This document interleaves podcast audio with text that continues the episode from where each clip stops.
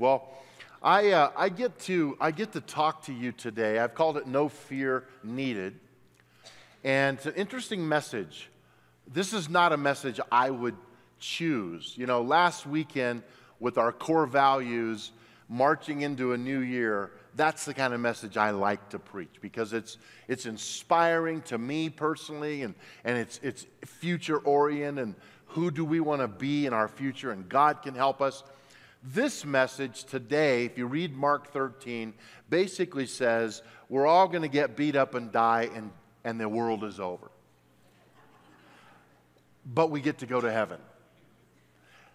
I'm exaggerating a little bit, but this message in Mark 13 is very serious. And it's not like you would choose this, but we're going through the book of Mark verse by verse. And so today, I have really, it is a privilege to talk to you about end times and to talk to you about the challenge. Now, I grew up in a home, just so you understand this a little bit, that absolutely talked about the rapture of the church. The passage that the Lord shall descend the dead in Christ will rise first. How many of you know what I'm talking about? And the rapture was going to happen tonight. And nobody's going, right? Practically. Like, I never felt like I was ready for the rapture. There was always something that I needed to confess. And so was, I was a little afraid of this whole thing of launching this end time world. Matter of fact, one time I I, I think I've shared this with you before, but it's just a great springboard for this message. I grew up, you know, as a pastor's kid. My dad was a pastor, and uh, some of those years were in Albuquerque, New Mexico. And my dad planted a church there, and my mom and dad, I should say. And it grew and grew, and it was a great church. And there are five of us kids. I have four sisters, and so we had church all the time Sunday morning, Sunday night, Tuesday night, Thursday night, Bible station. We had to go to all of it. Anybody raised like that? It's like, okay. And so my parents said, sure, if you get tired, just lay down and kind of take a nap. About on the third row where you ladies are right there. And I would just lay down and take a snoozer, you know. It, was, it felt good. And so I fell asleep one night. I think it was on a Sunday night. And um, my dad always came to church early, so mom brought all five of us kids to church. Well, sometimes when we went home, some of us would get to ride with dad, and that was always fun and special. And so, sure enough, my dad got home, my mom got home, and mom said, Where's Dary? And dad said, He's with you. She said, No, he isn't. The truth was, I was asleep on the third row, and they had turned out all the lights, locked up the building, and left. And I woke up, and the rapture had happened. And I was freaking out, and I jumped up and I said, Oh God, I'm sorry, the rapture happened. Is there any way? And I took off running. I went out the back door and I saw the glass doors that go outside and expecting the whole world to be on fire and judgment. And, and it was my dad who pulled up in the car and jumped out of the car and he saw me in the glass and ran over and hugged me and said, I'm so sorry. I thought mom had you. She thought I, I just said, I'm just glad the rapture didn't happen. oh. still hasn't happened. Now I want it to happen. Let me ask you a serious question. Um, is it possible, and you, and you don't have to say anything or raise your hand or anything, just, just in your mind, do you think it's possible that we really are approaching possibly what could be the end of the world as, as we know it? What do you think? Just, just pondering that. When you look at world events, and you look at the issues that we are facing, I don't know if it's just me, but it just feels a little bigger than it's ever felt before with the world stage and world powers and all the nuances that are going on, multiple faceted. And, and whatever your opinions are, I just think this message is very important for us to listen to carefully. So I'm going to ask you, you know, even if you're not that interested in eschatology or the study of end times, to lean in a little bit today. Give some serious thought to what you're about to see in Scripture and think about some of the ramifications of what this might mean in the culture that we are living in right now, because it's a pretty serious situation. The, the first thing that I want to talk about is where our security comes from. That's number one in your outline. If you have the app, it's already preloaded in there. You can go to outline and it'll be there. Where, where does our security come from? Um, it's a big question because so many people feel pretty confident that they're going to be fine the rest of their life. They've, they've saved, they've prepared, they're ready. But you cannot be prepared for the end of the world. You just can't. Everything that's going to happen is way bigger than what you can manage. No matter what you have or what you're capable of. Let me just read the first verse of Mark 13. It says, As Jesus was leaving the temple that day, one of the disciples said, Teacher, look at these magnificent buildings. Look at the impressive stones and the walls. What is happening here? One of the disciples is saying to Jesus, Man is impressive. Can you believe that?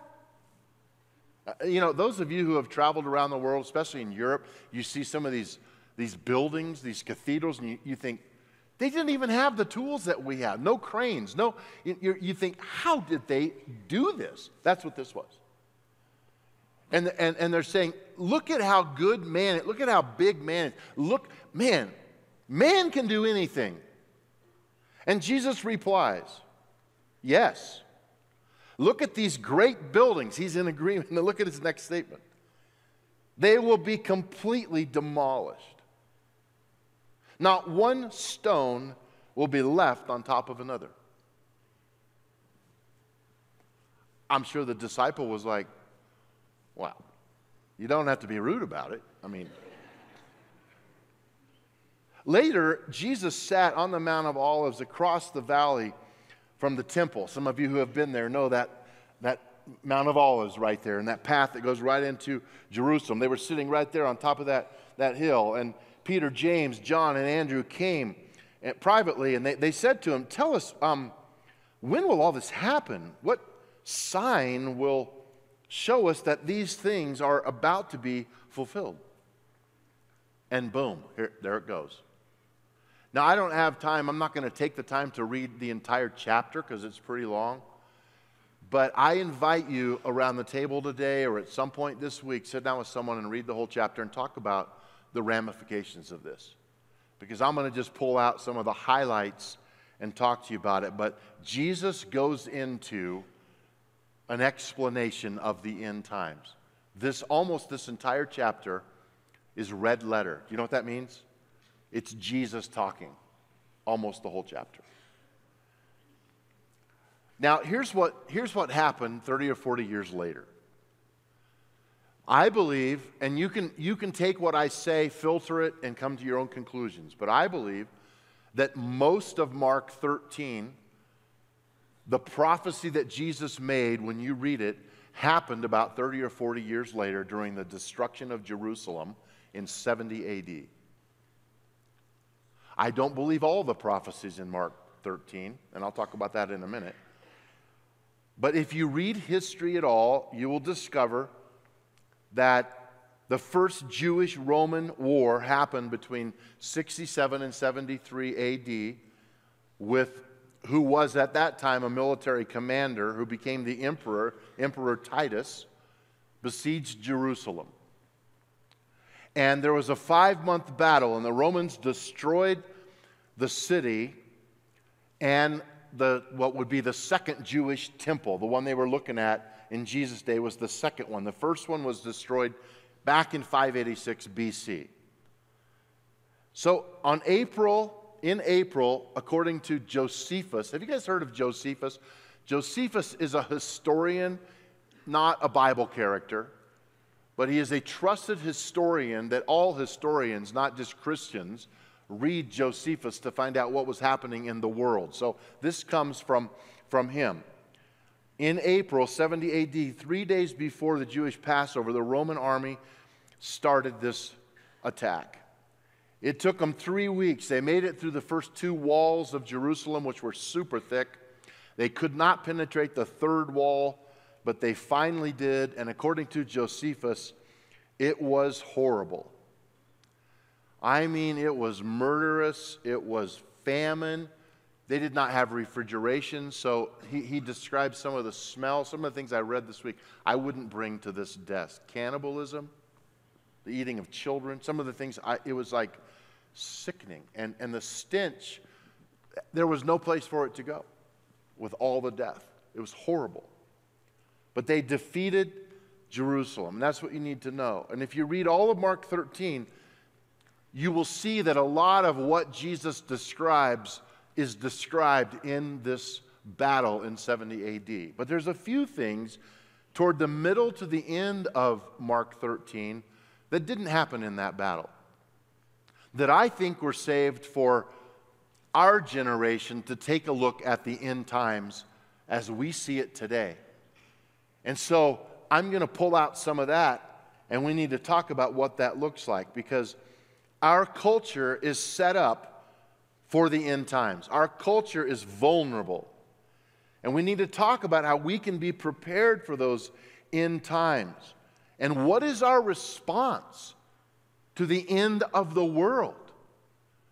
So we're going to take some money out of savings at Timberline and build this big shelter and put concrete walls all under the earth. And we're going to all go down there 80 feet down. And we're going to put some bombs up there on top and some tanks and some lots of water. Is that the response? Nothing wrong with some of you who have a shelter with some food and some water. I, I get it. A, a surge like this could knock your power out for a week, right? But can we live through what we're about to read just by being physically prepared according to so many standards of people who are living like this? I don't think so. Because this is destruction, full on destruction. So Jesus is walking around with his disciples. He sees the amazing buildings and he says, Something big is coming. You guys, where do you get your security? Is it the walls? And by that I mean, you know, right now people are like, how many of you noticed it's, a, it's, it's an election year? So and so's elected, we're going to have security, we're going to have army, we're going to have this. If, if they're elected, we're going to have this and this. If they're elected, we're going to have this and this. If your security comes from any government in the world, you're in trouble. Even America. Don't be so naive. We've got to pay attention to this. How about money? Oh, I'm set. If you saw my bank account, really? Could be gone just like that. That's why all this is scary, kind of. And we're going to talk about fear in a second. Friends, well, I have people. You don't know. I, I have a network. I have, okay, well, you have power. I have power. You have influence. You, all that could just go away. Just go.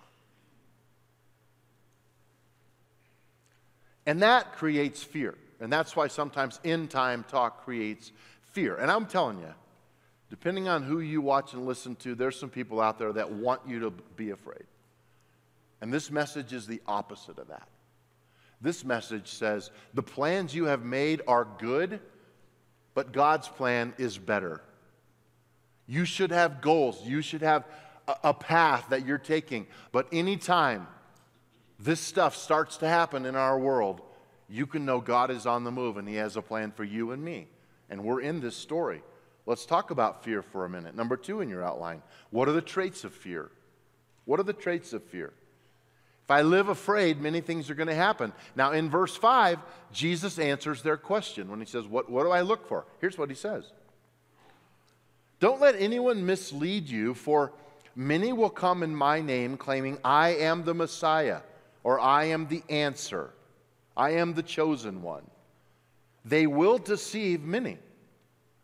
And you will hear of wars threats of wars, but don't panic.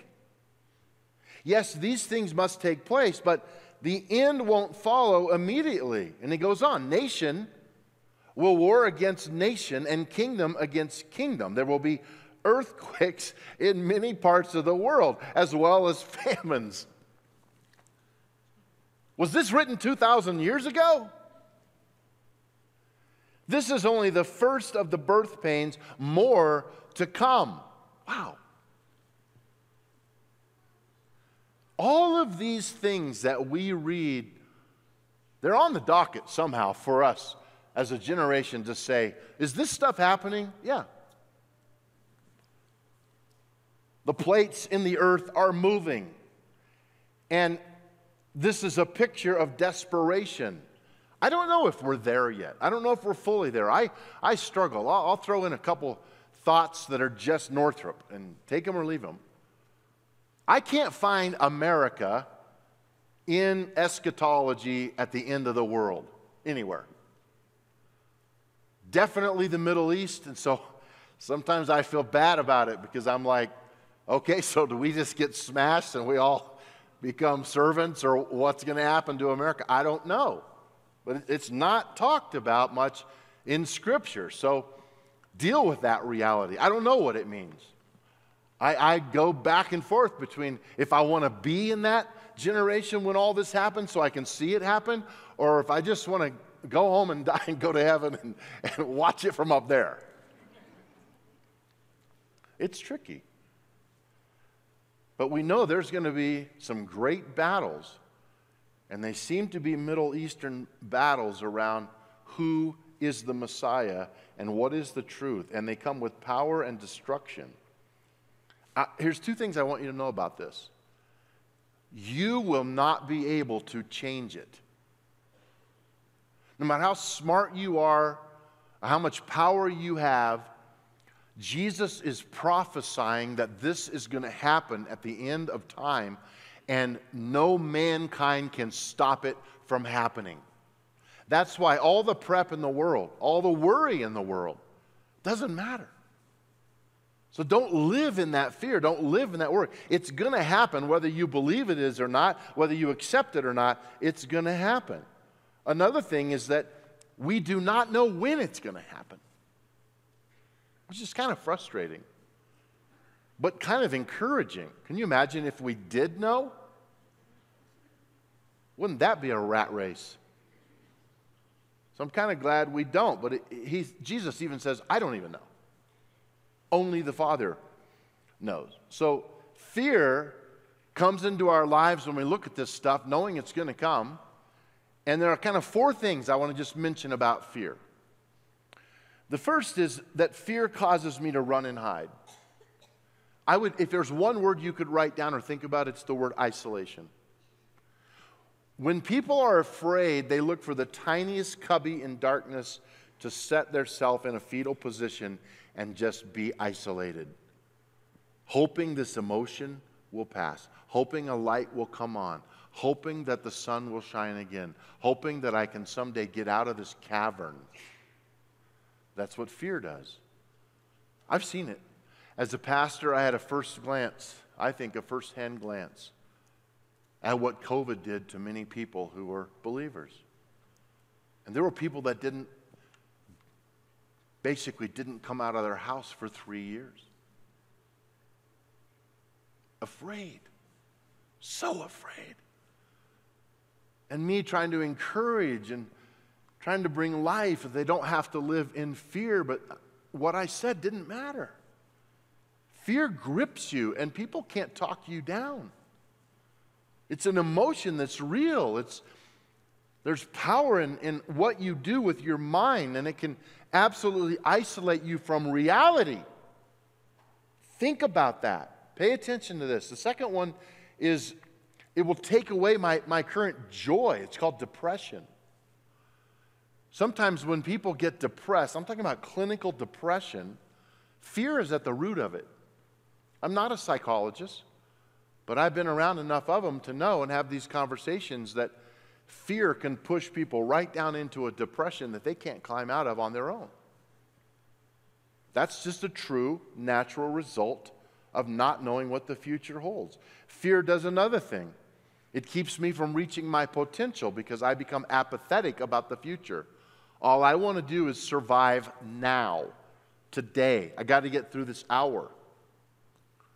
I'm not looking at next week. I'm not looking at next month. I have no plans for that vacation in 2025. I'm not making them because I, I don't care what happens then. I've got to get through now. So people lose their sense of their future. They lose their ability to believe there is a future. Last thing fear does it pushes you into loneliness. And loneliness is its own cat. Scary place.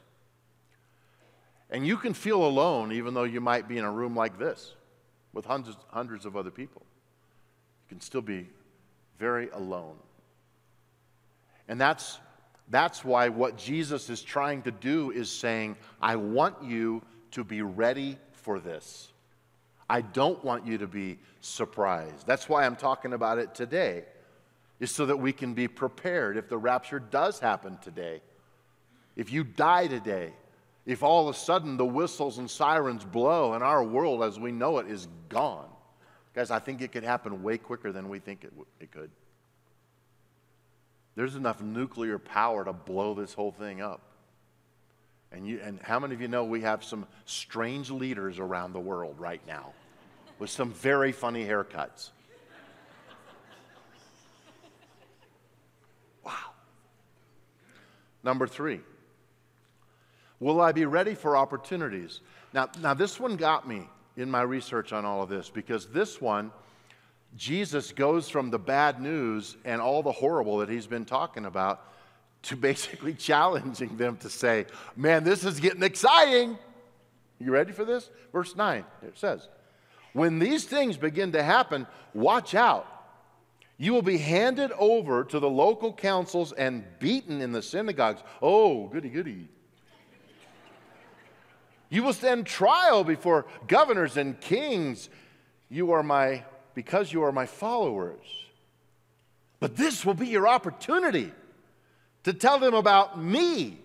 For the good news must first be preached to all nations. And guess what? You could be a part of that. Where do I sign?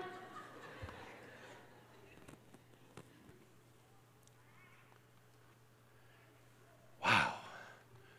Then, verse 11. When you are arrested and you stand trial, don't worry in advance about what you're to say just say what God tells you at that time, for it is not you who is speaking, but it is the Holy Spirit. What? How many of you have ever taken a test, like a written test? I've taken a few. So I look back at my college days. Never once did I have a professor say to me, Look, test is on Friday. Don't read a book. Don't study. Forget your notes. Just show up in class and trust the Holy Spirit. When you go down the page, you're going to check all the right boxes. You'll get 100%. Don't worry about it. Never. Just the opposite. So this seems absurd. But this is modeled to us by even how we should live more than we do now. Because when Jesus leaves, he, they say, You're leaving. And he said, Well, I'm leaving, but the Holy Spirit is coming. You're not going to be left alone. The, the Spirit, the paraclete, which means the one who walks beside in all things, the one who is your partner, will be with you. Don't worry about what you need to say. Guys, this is really good news. You don't have to practice your speech before the king. You don't have to write it out. You don't have to be ready. You don't have to be smart enough. You just have to be surrendered to God. And suddenly, whatever happens is going to be okay because God is with you. That's the hope that we have in end times. Will I see these opportunities? Will the Holy Spirit lead me? Yes, He will. How will I know what to say? Because the Spirit will guide me. The issues of the world are complicated. And I'm going to make a statement here. I, need you to, to, to go on a little journey with me. The reason sometimes we are afraid of end times and all the destruction is because in America, we're not used to facing persecution for our faith in Jesus. We're really not. We don't even know what that feels like. You say, Well, you don't know. You don't work where I work. I lost a friend because I had a Jesus sticker on my notebook. Well, did you die?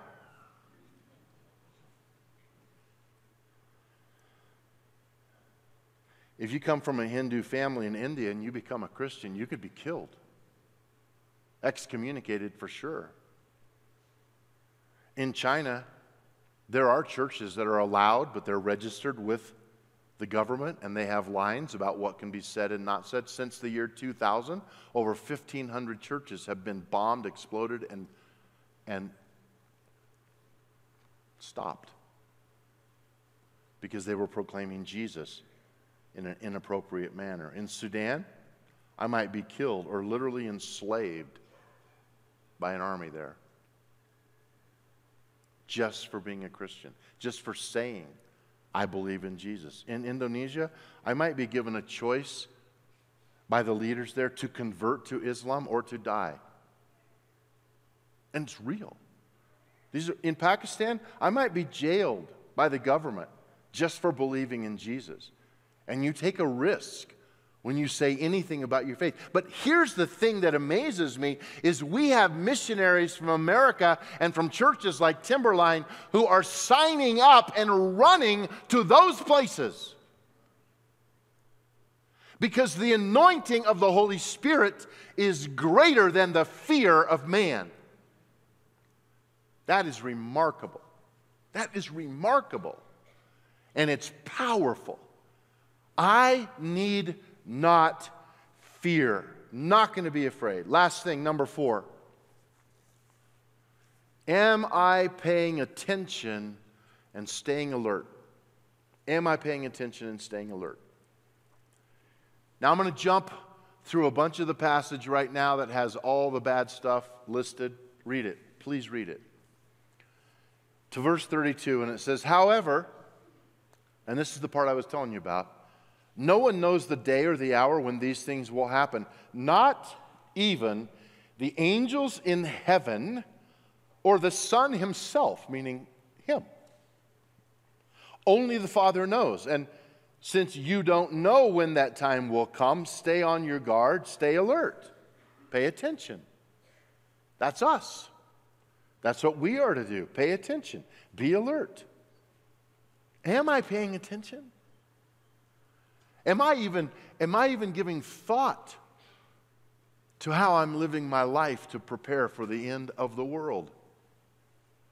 See, sometimes I get focused on my little world. Just, even happened this week. I, I, I was kind of working on this message and I got kind of sidetracked with some developments we have right now at the Windsor Farm with some roads that is being, being worked on up there at our, our campus up there. And, and, and this six acres over here uh, that what we got from CSU and this, this big idea and some vision for Timberline. And I'm, I'm looking at all that and I'm, I'm looking at my, my little world and, and all this Timberline stuff. And we are a church with vision, no doubt about it. And it's, it's exciting. And I love being a part of it. And I felt like God just said, Stop it.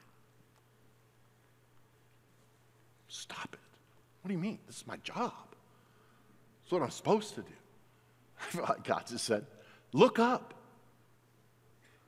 You're just, you're seeing this little thing. Look at the world. Look up. That's what I'm seeing. Do you see everything happening in the world?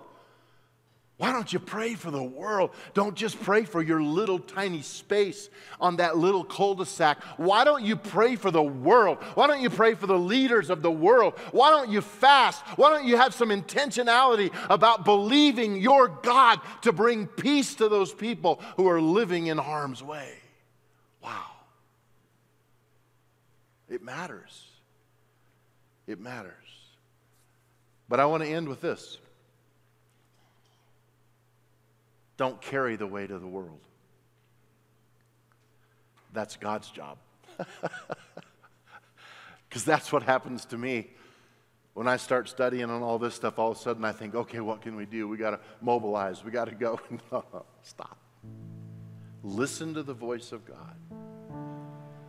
Because there's one word that is what God wants for you, and it's the word peace. What if I'm burned at the stake? Peace. But, but you don't know my personality. You know, peace. God knows. And God has a plan bigger than yours, bigger than ours, bigger than governments. And I can trust Him with everything. With everything. Let's pray. Lord, we sure do love you. We sure do trust you. It can be kind of scary looking at your plan. you, you make some pretty big claims. Whether we're in it or not, we want to be ready and alert to do our part. And we want to trust you in every step of the way. So sober us with these realities and these thoughts, but also let your peace rest on us. We don't have to be afraid. With heads bowed in this room right now, I, I really want to pray over some of you that say, I need some help with my fear. When I look at the world and its situation, I just want you to pray over me. Just hold up a hand, please, right now. Hold it up. God bless you. You can put them right back down. You don't have to keep them up. Lord, I pray for my brothers and sisters in this room who just fear grips them and it comes over them. And I just pray that they would actually be able to mock that fear that they would have such strength and stability in their walk with you that they can look that fear straight in the eye and say, No way. That's why I live. Bring it, Lord Jesus. Come quickly, Lord Jesus, with confidence and boldness. And Lord, for those who might not be anchored to you, listen, if you're here separated from God, this is no joke. This is not just mythology. You need to be in right standing with God. You do. Don't fake it. Right now, tell him, Lord, I, I need you. I need forgiveness. I need cleansing. I need to make my life right. Not out of fear, but out of trust. We make it right, Lord. We give our lives to you afresh and anew on this day. Amen. Amen. Well, we made it. We made it. Now, I love you. I'm for you. We're going to we're to be okay. God's going to help us. Would you stand and sing this song if you're able? I'd like our prayer team to come on down right now and just prepare to pray for people up front. This song is a great song. Think about the lyrics. I love you, Lord. Tell him, just tell him. Oh, your mercy never fails Yep. me. All my days Really? I've been held in your hands. Think about that. From the moment that I wake up Yep. until I lay my head. Oh, I will sing of the goodness of God all my life.